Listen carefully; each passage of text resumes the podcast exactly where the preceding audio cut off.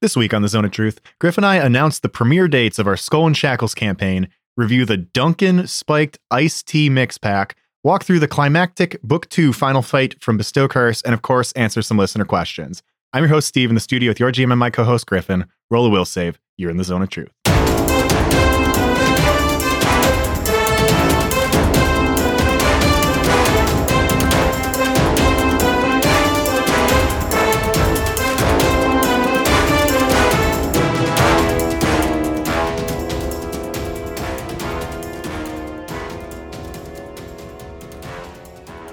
And we're back. Yeah, we're back, baby. We're back. We got a lot to cover today. I think it's all good stuff. Yeah, a lot of good stuff. Yeah. How have you been, man? Been pretty good. Yeah. And, uh, we've been busy. We have been busy. Shout out to our buddy Tim. He uh, got married this past weekend. Oh, we had so much fun. Oh my Madison. God. Yeah. The turnaround, five hour drive up, wedding day, five hour. Wait, I said I was five gonna say, no. Nope, not right. Eight. Eight hour drive up, wedding day, eight hour drive back the next day. But oh my God, did we pack a lot into that day? Yeah, yeah, that was great. I can say now that I've probably driven more this month than I care to ever drive in a month again. yeah, you gotta, you should lay it off for a little bit. yeah. I was just thinking to myself, you know, my truck started this month, I think, or maybe like the end of the summer. I think I was at like 15,000 miles and I'm Mhm. at like 17 something. Yep, sounds and, right. I, and I don't really, I commute to work like two days a week. Yep. So but with it's like the, all these trips. the Brewfest and this, that's a lot. yeah. Yeah. Yeah. Plus just like the amount that I was back and forth from like Hocking Hills for our wedding and stuff. Oh, I yeah. was like back and forth from there a bunch. Yeah, Wild that that's not that long ago. I know. wild, wild that we've been married for just two months now. For sure, man. Well, let's not keep the listeners waiting. Let's just start burning through this thing. What you been up to lately, man? So Chris and I started a new exercise routine that's been really ass kicking. But Mm-hmm. if I were to describe what we've been doing before and what kind of my philosophy has been working out in general has been a lot of strength training, like training heavily for strength, doing heavy sets. That's why I can lift a lot of weight. That's why Chris can lift a lot of weight and we progress quickly is because we kind of prioritize strength. And I was kind of thinking, okay, we've been lifting a long time. We've been lifting like two and a half years in my garage, and I've lifted for a long time prior to that. So let's do some hypertrophy. Mm. so now we're doing a routine that's five days a week, and it's it's kind of like a weird split because a lot of people do like push pull legs or do like a back and biceps, chest and triceps, whatever. This one is back and triceps, then it's quad focus leg day, then it's chest and biceps, then it's hamstring focus leg day, and then it's shoulders. Okay.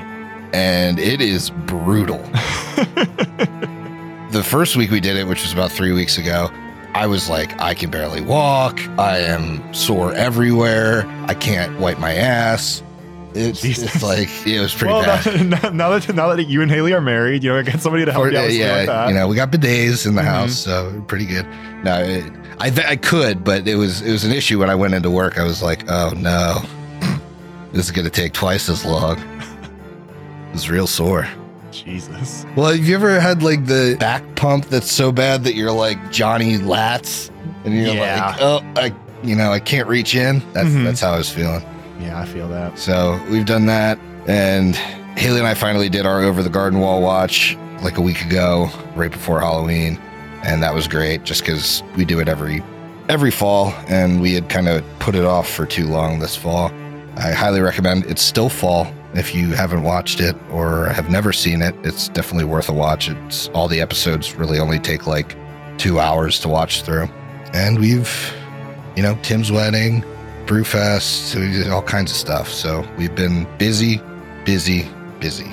Oh, yeah. Well, on my end, besides all of that fun social stuff we've been doing, I neglected to mention last time that we had one of these that a new Beartooth record came out. It's called The Surface and it's a banger. Now, it sounds a lot like them, but it's different. If you listen to like Below or some of their older stuff, it's very aggressive, angry music. And The Surface is like aggressive positivity. which is a change of pace for them, probably a change of pace, you know, in the right direction for their mental health. but it's a lot of fun to listen to. It still has all the ass kicking riffs that a Beartooth record usually has. It's great. I would highly recommend checking it out, especially if you haven't checked them out yet. I do think because of the overall message of the album, it's a really, really good entry point for them. If you haven't listened to them yet, start there. And if you like what you hear, check out some of their more angry shit. It's really good. Besides that, and I'm moving quick because I got a lot of shit to talk about. The Dead Space remake dropped on Game Pass, so I've been playing that, and it's such a good remake. It's captured the feel of playing the original like when it came out. It's just overhauled graphics, overhauled sound, gameplay's basically the same. It's scary as shit. It's really good. If you like the original or want to try like an alien esque horror game, that Dead Space remake is tight. I'm still playing Gallowspire Survivors. It feels like they put out a big old patch for that every week or two. Truthfully, the game just keeps getting better and better.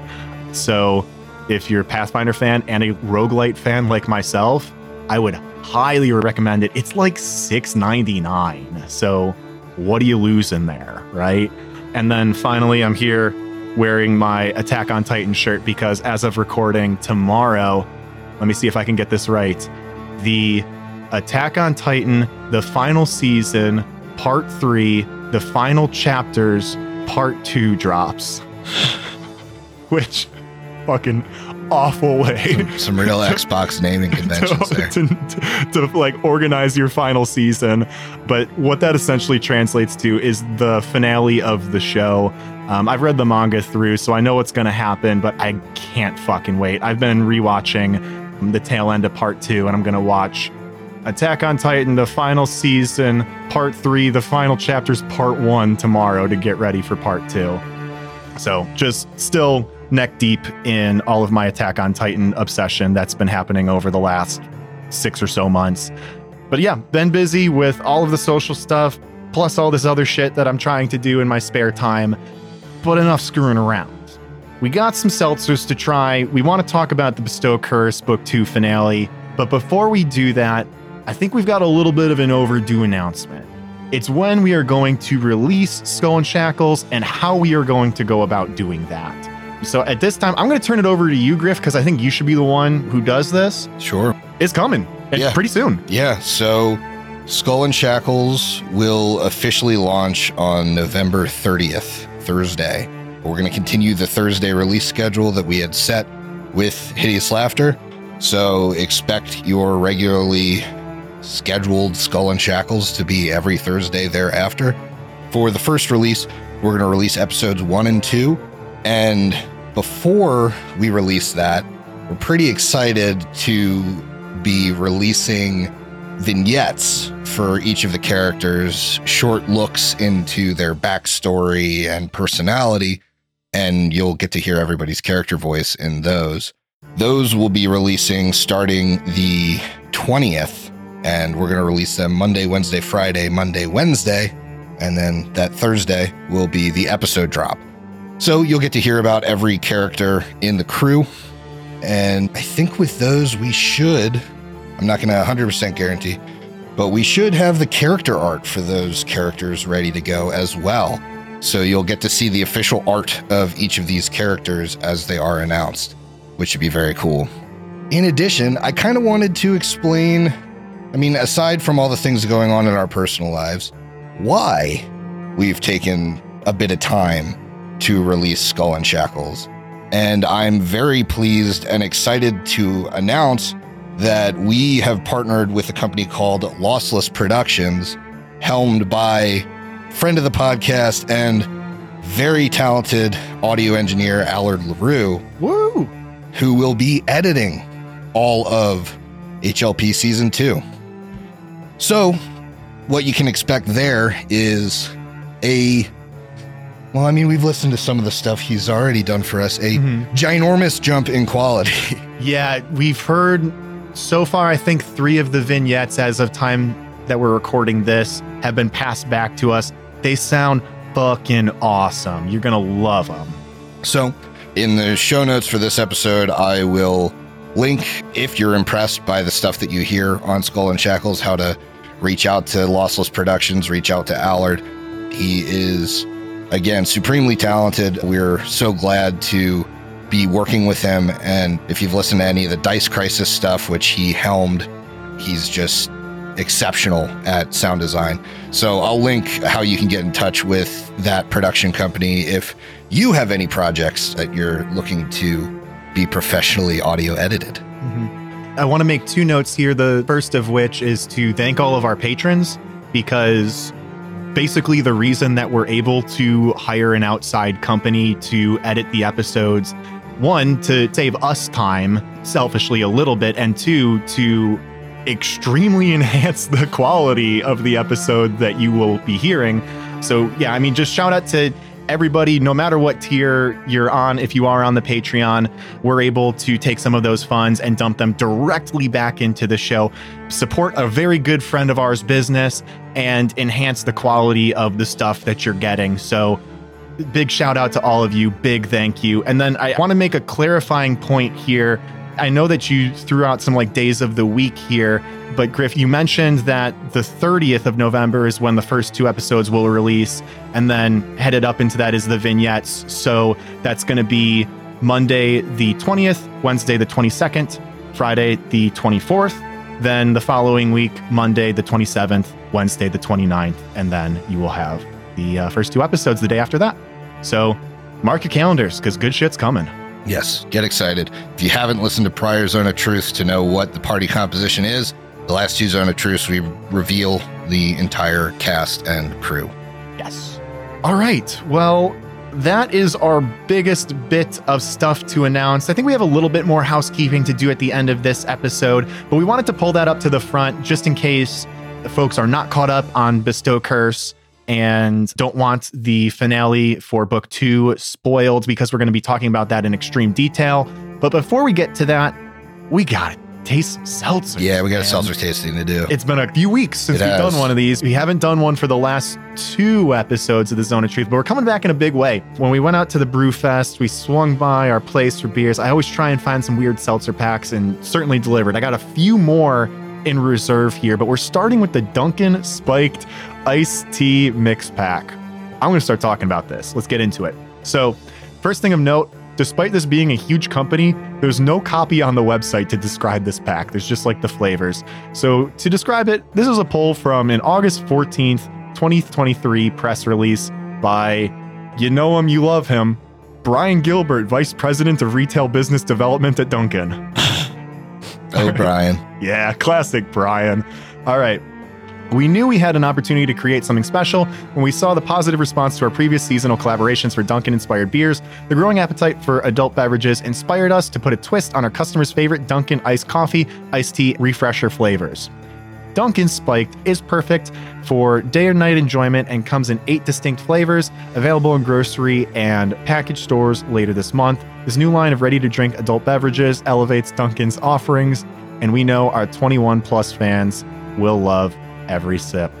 I think he just said that straight off the dome. I'm sure that there was no copy written. Yeah, I, I don't think he really wanted uh, wanted to advertise that you should day drink these, but yep. so, all right, a couple notes here. These are not available in Dunkin' stores. You got to get them at a grocery store. I really want to try the Dunkin' coffee. They did not have them at the place that we were shopping, so we do have the tea and refresher pack here. These are 5% ABV, and I think also notable is that there's 15 to 30 milligrams of caffeine per can. That varies by flavor, but we've got four flavors. We have slightly sweet iced tea, half and half iced tea, strawberry dragon fruit iced tea refresher, and mango pineapple iced tea refresher. How you feeling about these, Griff? You excited? You know what? I am a little bit when you said that there's that caffeine, because that definitely means that they used real tea. Yes.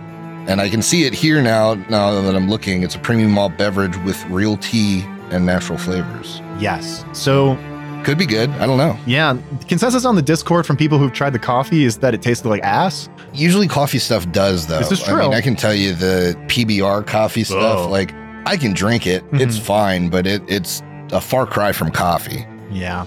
So, all right, how are we going to rate these seltzers? We're going to use the Duncan scale. So, number one out of five is Duncan Falls, Ohio, a census designated place with a population of 1,549 people. Two out of five is the Duncan Toys Company. They make the world's number one original yo yo. Three is a Dunkaroos. Four is Dunkachino, which, if you're not familiar, that's the bit that Al Pacino does in the Adam Sandler film Jack and Jill, where he pretends to do an ad campaign for Dunkin' and they have a fictional product called the Dunkachino and he makes a song about it. It's actually very funny. and then five out of five is Shaq's impressive backboard breaking dunk record. So let's just get into these, man. Let's try the slightly sweet iced tea. You want to kick us off for this? Sure. Dunkin' Spikes slightly sweet iced tea made with black tea and refreshingly sweet with a bright citrus finish and a twist of lemon flavor. Mm. Now, you shook these. I'm going to give them another shake. Apparently, they're shake well, so Yep. I don't think they're carbonated. Oh, well. I don't know, I thought I heard a little hiss on there. She sprayed a bit. Hmm. I'd say the the sweet, the slightly sweet is a bit of a squirter. Okay. That tracks. Hmm. You know, I can taste the real tea in that. Yeah. I mean, it, it certainly tastes like iced tea. I kind of wish it wasn't as sweet. I kind of wish they just leaned more into the tea because the tea flavor's good. Yeah. There's like a little bit of like an acidic bite on top of it that I'm not in love with, but this is 100% drinkable. Yeah, I think I'm that, not against that it. acidic bite is meant to be the lemon. I don't, uh, you know, Yeah. it's really not bad. I think I'm going to give it a Dunkachino. I Really? Yeah, I could definitely drink this. Hmm. Um, for me, it hits somewhere like just below the Arizonas and the. I, I liked the um, the brisk ones too. It Sure. hits somewhere below those, but I certainly think it's a good tea flavor. hmm Yeah. It's no Arizona. I think that's the pinnacle. Hey, shout out to the Bang Hard teas too. Those were great. Yeah. I think I struggled to kick it up to four, but I think it does exactly what it's trying to do, and that's a definition of a three out of five. I'm, I'm giving this a Dunkaroos. I, I don't think this is bad. I think it's it's actually pretty good. So next up, we have the half and half iced tea, thirst quenching and perfectly balanced with half black tea and half lemonade.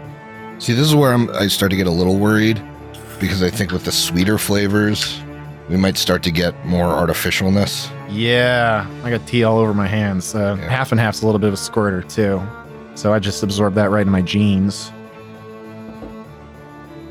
All right, I'm gonna come right out on the gate. Uh, right out of the gate. I think that's pretty fucking good. Yeah, that's good. Yeah. One thing I notice about this one that I don't really notice about a lot of half and halves is that I think I can taste the alcohol a little bit, Sure. which isn't necessarily a bad thing. I almost want to with these. I mean, like the Arizonas are, they get kind of dangerous when it just tastes like tea. Sure. But I think the flavor is just fine on this. I, I think I'd give this a Dunkachino too. I'm right there with you. I'd certainly like it better than the last one. I don't know if I can give it a five out of five, but I don't think it's far away from a five. I think this is pretty damn good. I like it. All right. Looks like next on the docket, we've got the spiked strawberry dragon fruit iced tea refresher made with green tea and slightly sweet with a bright exotic fruit flavor. All right. So, green tea, that actually piques my interest because I pretty much enjoy every green tea alcohol I've had. hmm You know, I think that tastes like natural strawberry. Like, that tastes like muddled strawberry in that. You know what? I, I'm kind of shocked Pretty by fucking that. good I, I really thought that was going to be super artificial, and it's not. You throw this in like a summer variety pack, you're having the time of your life, man. Yeah, my only issue with it is I wish I tasted the green tea a little bit more. Yeah. I think it's it's very strawberry forward.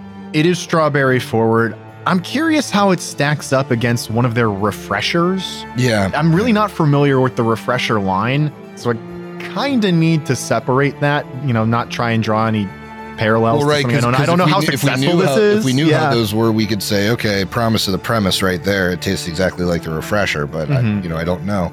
You know, I think I'm going to give this a Dunkachino too. I think honestly, if this were just billed as a strawberry drink, I'd be really impressed with it yeah. because it stacks up a lot stronger than most of the just strawberry build seltzers that we've had in the past. I think it blows away most of the strawberry seltzers that we've had in the past. But I do agree with you in that if you're putting green tea on the label, I should be able to taste a little bit more green tea. Kind of wish that came through. So I do think that takes it out of Shaq's impressive backboard breaking dunk record. But I'm also going to give it a Dunkachino. I, I like this. I mean, I was really ready for this pack to suck Yeah. because of what people said about the coffee ones, but it hasn't. It's been pretty solid so far. I think you've done fours across the board. I'm only down to a three on one, and even still, three's better than half the shit that we rate on this podcast yeah. anyway. So, all right, Yeah, last three, one. three's still a passing grade, folks. Hundred percent, yeah. All right, so this is a mango pineapple iced tea refresher, also made with green tea with a tropical fruit flavor twist. The strawberry really gives me hope for this one because I, you know, if this tastes like natural mango, I'm really gonna like it. Yeah, no hiss on this one. The strawberry didn't have it either, but I didn't shake it again. That one kills. There's a lot going on in there, and That one's nice. I don't dislike any of it. I mean, again, it's also made with green tea, and I, I'm really not getting the green tea much. I'm getting it more than the strawberry one. Yeah, I am getting a little green tea. I can also pretty distinctly get the mango. I can pretty distinctly get the pineapple. I say this is exactly what it's trying to do. This is pretty tight. If I went less than Shaq's impressive backboard breaking dunk record, I'd be disappointed with myself. I think this fucking rocks. yeah, I agree with you. I think this is probably the best one of the pack, Yeah. which is awesome. Again, because I thought the the fruit flavor ones were going to be an issue, Yes. but they both impressed. So I'm very happy with that. I'm going to give that, yeah, the same Shaq's impressive backboard breaking dunk record. Wow. So we're very damn close with all of our scores. And I mean, this was this was very well done. Great outing from Dunkin'. Just goes to prove you Boston still has it. In all things. I mean, but that's heartening to know that, like, you know, Dunkin' can produce a four out of five pack. Man, compare this to like, and I know it's not tea, but compare this to like the Sonic pack. Yeah. That is dog water. And this is just miles above that. Well done. Yeah. So I guess the final verdict here is where would Shaq dunk this pack? And you know, maybe he would dunk it straight into the toilet or dunk it into a dumpster, but I don't think that's the case. I think he would, uh, he'd dunk it over the crowd as DJ Diesel. Yeah, Yeah. I think that's right. I think if you go to uh, Shacktoberfest or the Diesel Fest, are all, all festivals based around Shaq that have taken place in 2023. You, you could you could dunk these into the crowd and, and people would be loving them. Maybe want to check wristbands, make sure everyone who gets one is 21. But um, boy, yeah, if I was listening to some obnoxiously heavy bass tracks played by one of my favorite humans on earth, Shaquille O'Neal, at a live event, maybe in the summer, ideally in the summer because Yeah. Ideally, Um, not Shacktoberfest. It's yeah. a summertime one. Diesel Fest, I believe, was a outdoor EDM concert that uh, was in the middle of summer in Texas. And if I were in that crowd, I would love to have a Spike Dunkin' refresher. Yeah. Let's divide these up and get into the back half of Curse of the Crimson Throne. Sure. I think I'll take the uh, slightly sweet, considering you didn't like that one as Fine. much. Fine. You know that entitles you to the high rated one, so go ahead and take that mango pineapple. I'll take home the half and half and the strawberry dragon. Sounds good. Cool. Well, I guess that means it is time for us to talk about the book two finale of Curse of the Crimson Throne, Seven Days to the Grave. Be aware, folks, if you are not caught up as of time of this release with our Bestow Curse show, there are going to be huge, huge, huge spoilers. So this would be your time to turn off the episode and go listen to something else. Maybe download it a couple more times and just delete it so we get some good download numbers. Just throwing that out there. That's something you could do. But yeah, let's just talk about that now. So, the Andaisin fight covers episode 65, Humor is the Best Medicine, and episode 66, Daughter Slaughter. Right out the gate, I'll just say that I think Andaisin as a bad guy, as a bookender boss, probably my most compelling bookender boss since book three of Carrion Crown. And I'm taking what's his fuck? Uh, Divian. uh, Divian out of this, out of the running because he's you know the big bad of the the adventure. So I just thought the build up to get to Andaisin was great. The final dungeon was fantastic. I felt like all of our characters were very invested in taking her down. She really felt like the closing of Act One, books one and two of the adventure. So I felt really good coming into this, and I, I glad we all survived. Yeah. So I guess I'm going to bump up a question that I was going to ask you a little later here, Griff. But did you expect to get any kills these two combats coming into this? Yeah. Yeah. I, I knew this was going to be severe. Mm-hmm. and uh and I kind of expected the airwalk would be particularly difficult for you guys, which Mhm. it was. I knew the two phase thing, you couldn't have predicted it. And so I figured you'd burn a lot of your stuff on her. And I was right. I think it really just comes down to, you know, some good or bad rolls on either end, especially in the second half, some like really good use of stuff like mirror image just to prevent crits Mm-hmm. it certainly could have been bad. A couple of the party went down. I think a couple of the party stayed up due to like two hit points, four hit points. Like this could have gone very differently with a couple of different, like a very slight change in damage dice. That could have been dying to invisible. Yeah. Diego could have been dying to with no really good heal options. Uh, so it, it definitely could have got tricky.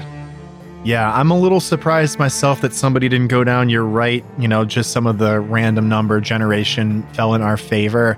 This is extremely difficult, uh, but I'm going to give a quick rundown of episode 65. We'll talk about the Andaisin stat block, then we'll hop over into episode 66 and do basically the same thing. So, in episode 65, we're headed in.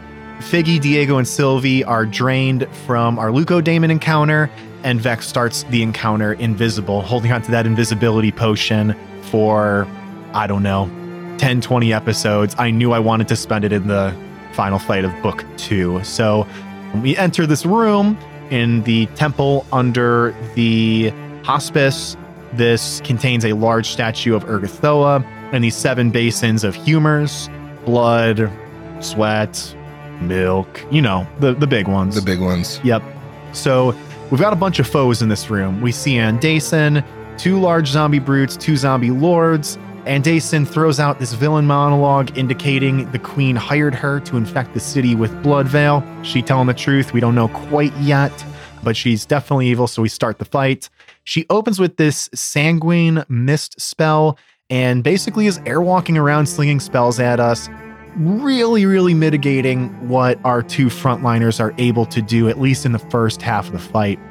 We have Mir using this Blossom spell, Vec basically consistently healing the whole time. A lot of healing to himself, probably more self prioritization than any other fight that we've ever had, but it was absolutely warranted. And then Diego, who's large due to this mutagen collar he was wearing, which delivered, I can't remember exactly what to him, but it did. Just Titan absolutely fucking murking zombies. I think he might have killed them all. Yeah, he was just kind of, especially with that speed, that oil of swiftness or whatever, Yep. just getting an extra hasted uh, attack on these zombies that were like level three, level four. Oh, yeah. You know, He's- means so really easy to hit him at map. really easy to hit. And when Diego hits, he hits really hard, which is kind of what you need against these zombies who probably have a pretty decent hit point pool, even though they're not, you know, high level creatures. But Andaisin notably uses see invisibility against Vec, uses Rip the Spirit on Vec before coming down to ground level to face us, at which point Sylvie kills her, but her spirit rises. Everybody gets concerned. Episode ends. So I want to take this time, Griff, to run through the Andaisin stat block here. Before we do, I just want to do a quick question.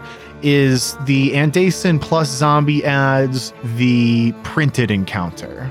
Now I know we're talking 1E versus 2E, so throw that out the window. Just who's in the room on the page? I think she has a couple zombie ads in the base book as well, Mm-hmm. just to, you know, spread some focus from her.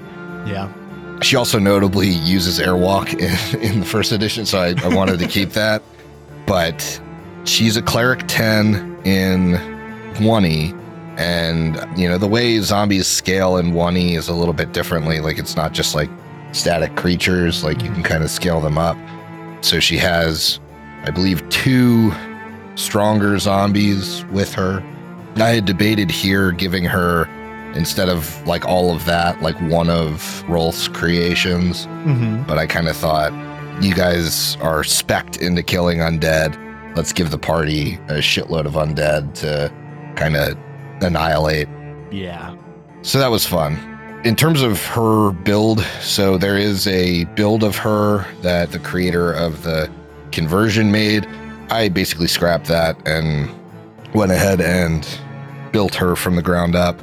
So she was a uh, creature 10, which is very difficult for you guys. Had a 29 AC, 150 hit points, has a plus 22 to her perception, so she's like definitely going first over you guys. Her saves are plus 16 fortitude, plus 19 reflex, plus 22 will. And her notable skills are intimidation, religion, occultism, but she's got some acrobatics and deception as well. It's really hard to learn about her, as you would guess, because she's a unique creature. Again, I kind of hate the way that the 2E knowledge checks run, but she is conceivably a incredibly hard DC 37 society check or a DC 32 or DC 29 lore, depending on what lore you have. She's got Command Undead, which you would expect from um, an Urgathoan cleric. She's also got some passives. She's got Harming Hands, which turns her harm from D8s to D10s. She's got Sap Life, so you can draw life force out of your enemies to heal your own wounds. When you cast a harm spell and damage at least one living creature, you regain hit points equal to the spell level of your harm spell. And then she's got steady spell casting in case she's like up in combat, especially with our AOO combatants. If she gets disrupted, she gets to make a DC 15 flat check to not be disrupted instead of just get getting disrupted outright. I gave her this Grisly Scythe, which I think is like one of the coolest items you guys have seen yet. I also gave her this breastplate of command, which she's not going to use, but was an item purely for you guys. and then she had a barkskin potion, which was just because she had it in 1E. So I tried to really make her gear worthwhile of how difficult the combat is. That's like a level 9 and a level 10 item. So, oh, yeah. a little above your party's wealth threshold for good reason, because I genuinely thought this was going to get at least somebody. So I wanted it to be worth it in terms of the gear you got, especially at the end of the book. I'm not going to go over all of her spells. I'll just go over some of the stuff she used. So obviously she used that rip the spirit, which kind of works like harm, mm-hmm. except it like it has a one, two, and three action casting, but it also imparts drained if you fail a fortitude save. So it's kind of that double whammy. Uh, so she used that on Vec once. Uh, she also had a cool fifth level spell she didn't get to use called Blood Feast, which she just never got close enough to somebody because it's like a touch spell, but it basically makes her head split into like a gug head and uh, and bite somebody, dealing 12d6 piercing damage, and it also causes persistent bleed damage on a crit. So it's nasty, and I kind of built her around dealing bleed. Sure. I thought like with the humors, like a humor that could she could easily get out of you guys is blood. So she had that sanguine mist, which is blood sucking fog that did fortitude damage, did 66 damage with a basic fortitude save, and creatures in the area are concealed. The cool thing about this one is if you stay in the area, she can sustain the spell and do an extra 2d6 damage to everyone that's in it every round. You guys were smart and got out of that. She had Airwalk. She had this awesome spell called Horrifying Bloodlust. She had it heightened to fourth and then also at second. But what that is, is you curse a target, filling it with terror at the loss of its blood. The target must attempt a will save. With a critical success, they're unaffected. With a success, they're frightened one. Failure, they're frightened two until they stop bleeding. Their frightened value can't decrease below frightened one. And critical failure, they're frightened three. So this is something you would only cast on someone that's already bleeding, right? Right. They have to be bleeding. So the target is specifically one creature taking bleed damage. When it's heightened to fourth, you can target one person and four additional people to take the save. So one bleeding person and four people that don't have to be bleeding, but all that stuff is dependent on the original bleeding person's bleed. Mm-hmm. I'd be remiss if I didn't mention that her DCs were like up in the 30s. She had like a DC 30 and a DC 32, depending on what she was casting. She used Impending Doom on Diego, which kind of has a tiered effect for three rounds. So on a success, the creature's unaffected for one round, which is what Diego was. Second round, they're off guard, and then finally they become frightened one. And then at the end of the third round, they take half of the damage, which is 66 mental damage but it gets nasty on a failure and critical failure. Like they're immediately off guard and then they become frightened two, and then they become stunned one. Or on a crit failure, they're immediately frightened three, and then they're stunned one, and then they become paralyzed. So it's this weird, like, tiered spell that I knew I would have to get off like relatively early. Mm-hmm. She also had see invisibility, obviously, she used on you guys. It had a bunch of spells that could cause bleed, like bone spray. She and the zombies had Reaper's Lantern, which you actually, Diego, I think, reaction killed one of them before I could kill Figgy with it. Really? Yeah, so death knell. So you, you target a living creature that has zero HP, and you snuff the life out of a creature on the brink of death. The target must attempt a will save. If this kills it, you gain temporary hit points and a plus one static bonus to attack and damage rolls for 10 minutes. So on a critical success, the target's unaffected. Success, the target's dying one value increases by one, or a failure, the target dies. Ouch. Yeah. So that could have been brutal. Yeah, that could have been. I didn't really have a chance to cast it. It felt a little mean coming from her because the DC is so high. Mhm. So I was I was hoping to get to use it with the zombie lords because they both had it, uh, but it was at a much lower DC. Anyway, that's indecent. Sweet. Definitely a difficult encounter, but we made it through. Something rises from her body, and we're in episode 66. So, a child of Urgathoa is the name of the creature, rises from the corpse of Andaisin. I'm going to run down the rest of the episode real quick, and then we're going to talk about the stat block here. So, the child of Urgathoa uses sudden blight and a pallid touch to bring Diego down. Sylvie eventually kills it, but there's some sort of death throw that puts Diego at stage three of Blood Veil. So, after that, we did a little bit of searching. We found some very thematic loot to our different characters. So, we got this Spore Shepherd staff greater, a greater staff of healing. We've kind of already touched on Andaisin's armor and scythe, which are fucking awesome. Then Umbra Wings, Grudge Stones, etc. We also found some notes of Andaisin where we were able to learn a little bit more about Blood Veil, the use of a mold from Foxglove Manor. This is our tie back, a little vignette earlier in the campaign where you described a Red Mantis affiliated person going into Foxglove Manor for some mold. And that's further confirmed with some evidence that the cult of Urgathoa worked with Red Mantis assassins, documentation that they were hired by the Queen, some sort of incomplete vampire information for Archminos, and I think that's basically all that we found, but it was still a lot. Episode's not quite over yet, though. We had a little bit of an RP session between Archminos and Vec, where they're chatting a lot about Eridan taking the Sun Orchid elixir. That kind of promises to the rest of the party that he's going to tell them what's going on with him soon, or as much as he knows. And he talks about a whole bunch of random Azlanti bullshit before Archminos promises to help a little bit with the plague before returning to Ustalav. Party heads back to the surface, and we roll credits. Ends the book. So I'm going to take a step back here, and let's talk about this creature, the Child of Urgathoa. Yes, so this was an elite Child of Urgathoa, creature 9. It had 29 AC as well. 185 hit points, had a 20 to its initiative, immune to death effects, disease, paralyzed, poison, and unconscious as a normal undead creature is. Had weakness 10 to vitality damage, aka positive energy, before the remaster. Its fortitude save was plus 16, reflex plus 17, will plus 20. Now, it had some interesting abilities here. So, its normal melee attack is this scything blade, uh, which its one arm is a scythe. It's a large creature, so it's got 10 feet of reach. That's normally at a plus 22 and does 2d10 plus 8 slashing and 1d6 void damage. And then it is a deadly d10 crit.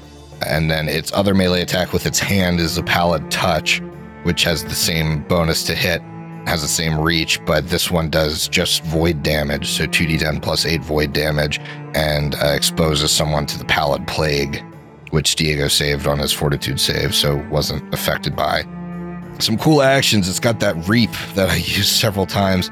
The Child of Urgathoa makes a scything blade strike and compares the attack result to the AC of up to two foes, each of whom must be within their melee reach. Roll damage only once and apply it to each creature hit. Reap counts as two attacks for the Child of Urgathoa's multiple attack penalty. Obviously, when this like crits and doesn't crit, you have to roll the damage twice because it's a Deadly. deadly Yeah. uh, weapon, but normally I would have just rolled that damage one time if it was the same result. And then it's got an ability called Wake the Dead, which is when the Child of Urgathoa is adjacent to a creature that died within the last minute. They can animate it with a touch of their hand. Creature must succeed at a DC 28 will save or arise as a zombie lord controlled by the Child of Urgathoa. So there's a very real possibility. We were just talking about Figgy dying the last episode. Could be Figgy, could be any of us, honestly. I mean, at some point we were all in trouble. hmm So there's a chance in episode 65 you kill a character. Episode 66, that character's back fighting the rest of the mhm. party. As a zombie lord, yes. Ouch. So one thing I changed about a normal child of Urgathoa is that I changed the pallid plague into blood veil. sure. So same saves and everything, but I made it blood veil. Just because this thing is like born of blood veil and like born of the humors in the room, it made more sense for the disease to be blood veil. So then the share blessings thing is when a child of Urgathoa is destroyed, they explode in a blast of infectious rot. All creatures in a 10 foot emanation are exposed to blood veil. And in this case, it's the blood veil from the humors, so it's the especially infectious one that takes Mhm. you a couple stages up and is a much harder DC. Gross. She's also got some spells. She's got harm and sudden blight. That's about it. Can also bind undead, they, they count as fourth level spells besides the bind undead, which is a third level spell. So significantly reduced in spellcasting compared to Andaisin, but still had a couple things. Yeah. And not as high of a creature level. I would say that overall, this second phase of the encounter wasn't quite as difficult as the first phase. But what if we did not kill all of the zombies? I think that changes the complexity a little bit for episode two. Or what if somebody dies in episode one and, like I said, gets reanimated or even just is out of the picture? So we're fighting her with three people. There's a lot of ways this could have gone, most of them much worse than the way it did. Yeah, and to be clear, it's meant to go from harder to less hard. Mhm. You know, it's a, it's a two stage combat. It'd be a little shitty if the second stage was even harder after you'd spent all those resources killing Andaisins. So it's less hard, I, I'd say. This one has more HP and is more suited to being in melee combat than Andaisin was. Mm-hmm. So that's kind of the danger of this one. When you guys are already beat up, it can like hit two of you at once, crit two of you at once, as was the case. So it's scary in that way. Yeah. I think the second stage of the combat further reinforces how much I enjoyed Andaisin as a villain. She's kind of this looming presence that gets revealed in book two, but you're like, oh, she was kind of doing pulling all the strings here for a while, and or a lot of the strings here for a while. And then giving her this second stage where she basically like ascends really just kind of hammers home that she is important and you really get that whoa feeling that you do like when you're playing a video game and you defeat a boss but then they transform Mhm. and this isn't even my final form or whatever happens Yep. i just thought it was executed in a really really cool way Yeah, and it's certainly like if you know the lore behind Children of Urgathoa, like it takes a very prominent priest of Urgathoa to be given that blessing. So Mhm. Andaisin had this lore behind her throughout the adventure of book two that like she, you know, she's this wanted criminal. She like, you know, even is wanted by the nation of Nidal where she comes from because she just like in- infected towns there on her way. And you find that information about her in like the direction and Yeah. like people like other Urgathoans are like worshiping her like she's like this not godlike but this like very religiously significant figure Mhm. uh, to the cult. I think the fight delivered on that. hell yeah well anything else you want to add about Andaisin or the fight in general before we kind of move on here No, I don't think so. Great. Well, then I have one final question for you before we move into listener questions. We're out of book two. You got any teasers for book three? Any themes that we should prepare for? Book's called Escape from Old Korvosa. When all the bridges burned, it's pretty damn significant. Ah, all right. Yeah, that's going to be a problem for us. Yeah, I made that happen earlier than it's supposed to in the adventure hmm Escape. to freak you guys out. Well, we are definitely freaked. So the stakes get heightened. I know there's some people abandoned in Or- Old Korvosa right now that we want to get out of there. I'm very excited for book three. You know, they say you can never go home. Sounds like I'm never going home. Cool. All right, fun. Well, got that to look forward to next episode or the beginning of that next episode. But I have a couple listener questions here. So let's get into them. First one comes from 10 Lawn Gnomes, our good buddy Eric. Uh, this is a question for you, Griff. Any special downtime activities in Skull and Shackles? He references the campfire mechanics that have been really fun and Speak with Plants. And you've mentioned this notoriety subsystem when talking about my character in a previous Zone of Truth. So anything like that? Yep. So there's certainly gaining infamy which is a, a, big part of Skull and Shackles. You know, you're trying to become free captains at some point here. Mm-hmm. And so you need to gain a reputation to do that. So you need to spend downtime like telling people about your tales and showing them proof of your exploits and that kind of thing. So that's a big part of downtime. I'd also say the ship takes kind of center focus in downtime. There's a lot of things that you can do to upgrade the ship. You know, I'm providing kind of a secondary subsystem for the ship that will allow the crew to invest the work that they've done, like increasing their bounty and everything, into upgrades for the ship, which will take time and downtime. But things like, I think it was released in maybe Secrets of Magic, like creating special, I think they're called like gardens. Mm-hmm. on the ship, like uh, for instance, like creating a library that gives you guys access to a scroll of a certain level every day, or creating an actual garden that gives you guys access to herbs to create alchemical whatever once a day. Like that kind of stuff, I think is all going to be like upgrades for the ship that you're going to want to have. Uh, so there will be plenty of downtime doing that. There's also plenty of downtime to craft if anybody takes crafting during the adventure. So I'd say no, there's not like a campfire mechanic because you're not you're not camping, but there's certainly going to be a lot of ship centric stuff and ship activities to be doing. Sweet. Very much so looking forward to that. We've got another Skull and Shackles question here for you. This comes from Max Hippo. I don't have a fucking clue what this question means, so you're going to have to translate for me. All right, this one's for Griff. Will there be a Davy back arc in Skull and Shackles if you plan that far ahead? So, Davy back is what they do in one of the most infamous arcs of One Piece, the Long Ring Long Island arc where they're up against another crew. The crew, um, the crew like steals one of their crew members, and then what a Davy back is is it, it's a series of like games and competitions that if you win, you can like wager crew members. Oh boy! Between the two ships, and so I haven't built in a Davy back arc. That this question actually made me consider like what would be fun to do for something like that but it was a very goofy and like often touted as like filler-ish arc for One Piece, and I think it, you know it would be very filler for us to do a Davy back thing, although it would probably be quite fun. So, so I'll consider it, but I, I, I don't have any mechanics in place. All right, yeah. So it's not a no. We will see, and uh, I'm, I'm gonna wager Brooks's character. Yeah, get that frog off the boat. All right, last question here. This also is from 10 Lawn Gnome slash Eric. What's your favorite piece of media that has a time loop mechanic similar to roguelike games? Some examples are Edge of Tomorrow, Source Code, Groundhog Day. I have four answers. Jeez. So uh, go, go, go first. Do you have any? I mean, I really liked from a role playing perspective, if anyone's listened to The Adventure Zone, the GM on that, Griffin, did just this really cool arc that was like a Groundhog Day arc, but mm-hmm. in D and D, and it was really cool to like kind of listen to that play out. Oh, that's interesting. So was, I'd love to know how that plays. Yeah, it's it's uh, RPG. It's very cool, and it's like it, it, was very much a like, hey, we we gather information until we die, mm-hmm. and then like when we get killed, we come back here and we gather information until there's a lot of like dead end, like this kills you things that mm-hmm. that happen for them to eventually like find the right stepping stones to complete the arc. So that was pretty cool. Hell yeah. All right. Well, for me, fuck Groundhog Day, the GOAT piece of media with the time loop mechanic is Stargate SG1 Window of Opportunity. This is an episode of the TV show that took place episode 6 of season 4.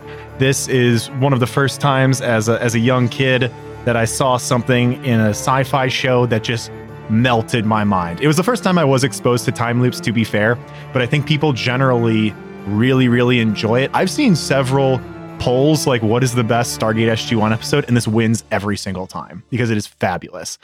I've also talked previously on Zone of Truth about a pretty quick game called The Forgotten City. So I'm not going to rehash that territory. But if you wanted to play a time loop game that I think is actually executed in a fabulous way, check that shit out. Eric, you mentioned Edge of Tomorrow, the Tom Cruise movie. a lot of people don't know that's based off a manga called All You Need Is Kill. And that is fucking great. I mean, Edge of Tomorrow is a very good movie, but the source material for that rips. It's so good. And then the last thing that I want to talk about, I'm actually not going to name the show that this comes from because that might be a spoiler for people that watched the show, but I will mention the arc of the show by name. So if you wanted to look it up, you, you know, immediately you'll know what this is. Or if you're familiar with it already, you'll know what this is. But half the fun is realizing what this is while you're watching the show. So I'm not going to spoil what the name of the show is. But there's an arc of this show called, and this is an anime, um, called Endless Eight. And absolutely blew my mind. It's a show that I've watched within the last couple years. I'm, I'm going to continue to be vague about that. But basically, you're watching this season of an anime, and an episode takes place, which is just like what the characters do during a summer, and kind of nothing happens. And by the end of it, they're done with summer, and you're like, that was a waste of an episode. And then you start the next episode, and you're like, wait a second. Did Crunchyroll fuck up? Like, is this the same episode? Because it feels like the same episode and you realize that you're basically watching the same episode for a second time, but it is completely reanimated and revoiced from the ground up. So effectively, it is a completely different episode because it's animation. It's not like shot from a different angle. They completely redrew it, they completely re recorded it, and basically put it out as a second episode. Then you watch the third episode, and the same thing happens. It's a brand new episode from the ground up, but the script is the same, like episode two, though there are some minor differences. And I think it's in episode three, the characters realize they're in a time loop. But this shit happens eight times in a row. And generally, people online complain about this as like, the reason they fell off of this show because they don't like watching the same episode eight times in a row. But I think it is an incredible reflection of time loops in media. I don't think any other swing at that has captured the frustration of being in a time loop the same way that that arc of the anime has. It's a huge fucking swing that didn't work for a huge chunk of the watchers, but it really worked for me because I was so invested in trying to figure out what was different in every loop and what the characters would have to do so I didn't have to watch the same fucking episode another time. But yeah, a lot of people hated it. I fucking loved it. It was so cool. So yeah, that's it for me. I like time loops. I like sci-fi. All right. We got a little bit of wrap up and housekeeping to go before we get out of here. Just wanted to do a quick mention that we refreshed the format for our Discorderly sessions that we do once a month with the $10 and up patrons. Basically, instead of every month doing a episode listen and drink along, we're kind of changing things up. We're kind of harkening back to when we used to do themes every month where we would kind of dress up and, and maybe act in a, in a little bit of a different way every time, but also giving the patrons a little bit more autonomy to to vote on what we actually do. So one of the options is still going to be an episode listen along. So if you want to do that and people vote for it, great, we're just going to do that again. But more options to watch fun movies together, play games online together, just kind of open up what Discorderly is to help freshen it up a little bit. And uh, yeah, so looking forward to that. It'll be too late for November by the time this drops, but if you're interested, check it out in uh, the first weekend of December. It's going to be a lot of fun. And finally, I've got a little bit of announcement myself. Previously, I've mentioned that I'm going to be on the next season of STF and Friends with our friends over at the Strange Table Fellows Network. We're going to be playing a sci fi game called Traveler. It's not Pathfinder, it's not Starfinder, it's a little different. And the first live episode of that is going to be on their Twitch channel the 27th of this month. So that is going to be just in a few weeks on a Monday night. So come check it out character creation is part of the game and it's all done live. So it's basically the most emergent storytelling possible. And watch me squirm trying to figure that out while people watch. So, gonna be fun, but check me out there. Come hang out with us in Discorderly, and we will see you in a couple of weeks for not only a new episode of this program, but our first vignette dropping November 20th for the Skull and Shackles campaign. I'm really looking forward to it. Yep. Again, all of that on this feed. Yes. All right. Well, I think that's all we had to cover today. Griff, you succeeded your will save. We got Skull and Shackles coming up. Is there anything that you want to say to the folks at home? Hmm. I mean, just make sure you tune in for Skull and Shackles, you dinguses. What else is this all about? Good question. But on that note, I guess later.